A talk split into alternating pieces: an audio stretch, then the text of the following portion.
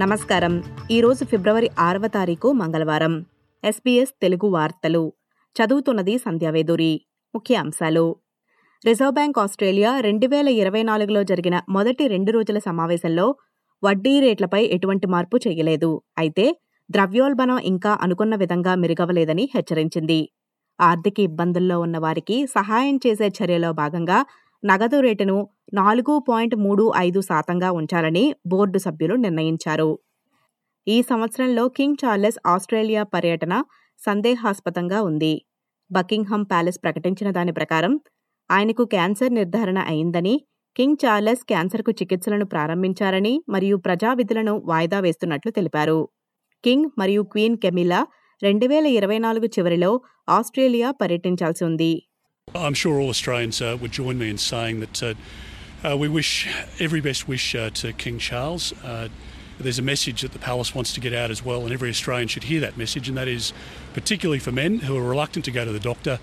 Make sure you go and have a checkup because early detection is important.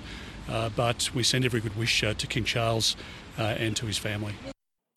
Federal ప్రభుత్వం ప్రకటించిన మూడవ దశ పన్ను తగ్గింపుకు మద్దతు ఇస్తుందని కోఆలేషన్ ప్రభుత్వం నిర్ణయించుకుందని ప్రతిపక్ష నాయకుడు పీటర్ డటన్ చెప్పారు. ఎన్నికల వాగ్దానాన్ని ప్రభుత్వం ఉల్లంఘించినందుకు అంటే పన్నులపై తాము ఎలాంటి మార్పులు చేయమని చేసిన వాగ్దానాన్ని మీరినందుకు కోఆలేషన్ ప్రభుత్వం నిరంతరాయంగా ఖండిస్తూ వచ్చింది. సిడ్నీ అంతటా జరిపిన దాడులలో ఒక మిలియన్ డాలర్లకు పైగా విలువైన నిషిద్ధ వస్తువులను స్వాధీనం చేసుకున్న తర్వాత అక్రమ వేపులను విక్రయించే చిల్లర వ్యాపారాలకు కఠినమైన జరిమానాలు విధించబడతాయని అన్నారు. సౌత్ ఈస్ట్ వైపు చేసిన దాడులలో రీటైలర్లు రహస్య గదుల్లోనూ సొరుగులలోనూ మరియు నకిలీ గోడల్లోనూ సీలింగ్ ప్యానెళ్ళ వెనుక ముప్పై వేల కంటే ఎక్కువ అక్రమ వేపులను పోలీసులు కనుగొన్నారు. న్యూ సౌత్ వేల్స్ ప్రభుత్వం సాధ్యమైనంత వరకు వేప్స్ యాక్సెస్ చేయనివ్వకుండా కష్టతరం చేస్తామని ఆరోగ్య మంత్రి ర్యాన్ పార్క్ చెప్పారు.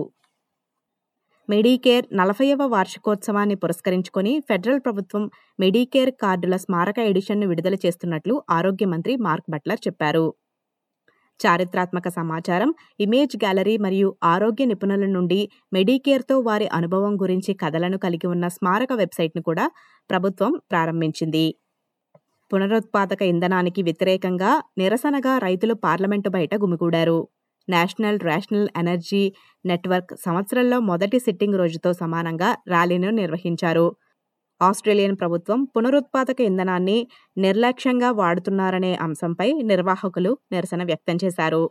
ఈ వార్తలు ఇంతటితో సమాప్తం. మీరు వింటున్నారు ఎస్బీఎస్ తెలుగు. మరిన్ని తెలుగు పాడ్కాస్ట్లను ఎస్బీఎస్ ఆడియో యాప్ ద్వారా వినండి.